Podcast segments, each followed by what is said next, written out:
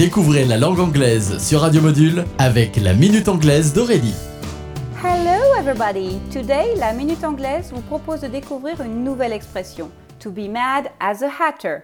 Mot à mot, to be mad, être fou, as a hatter, comme un chapelier. Hat signifie chapeau ou bonnet. To be mad as a hatter signifie être fou comme un chapelier. Connaissez-vous l'histoire d'Alice au pays des merveilles de Lewis Carroll? Certainement.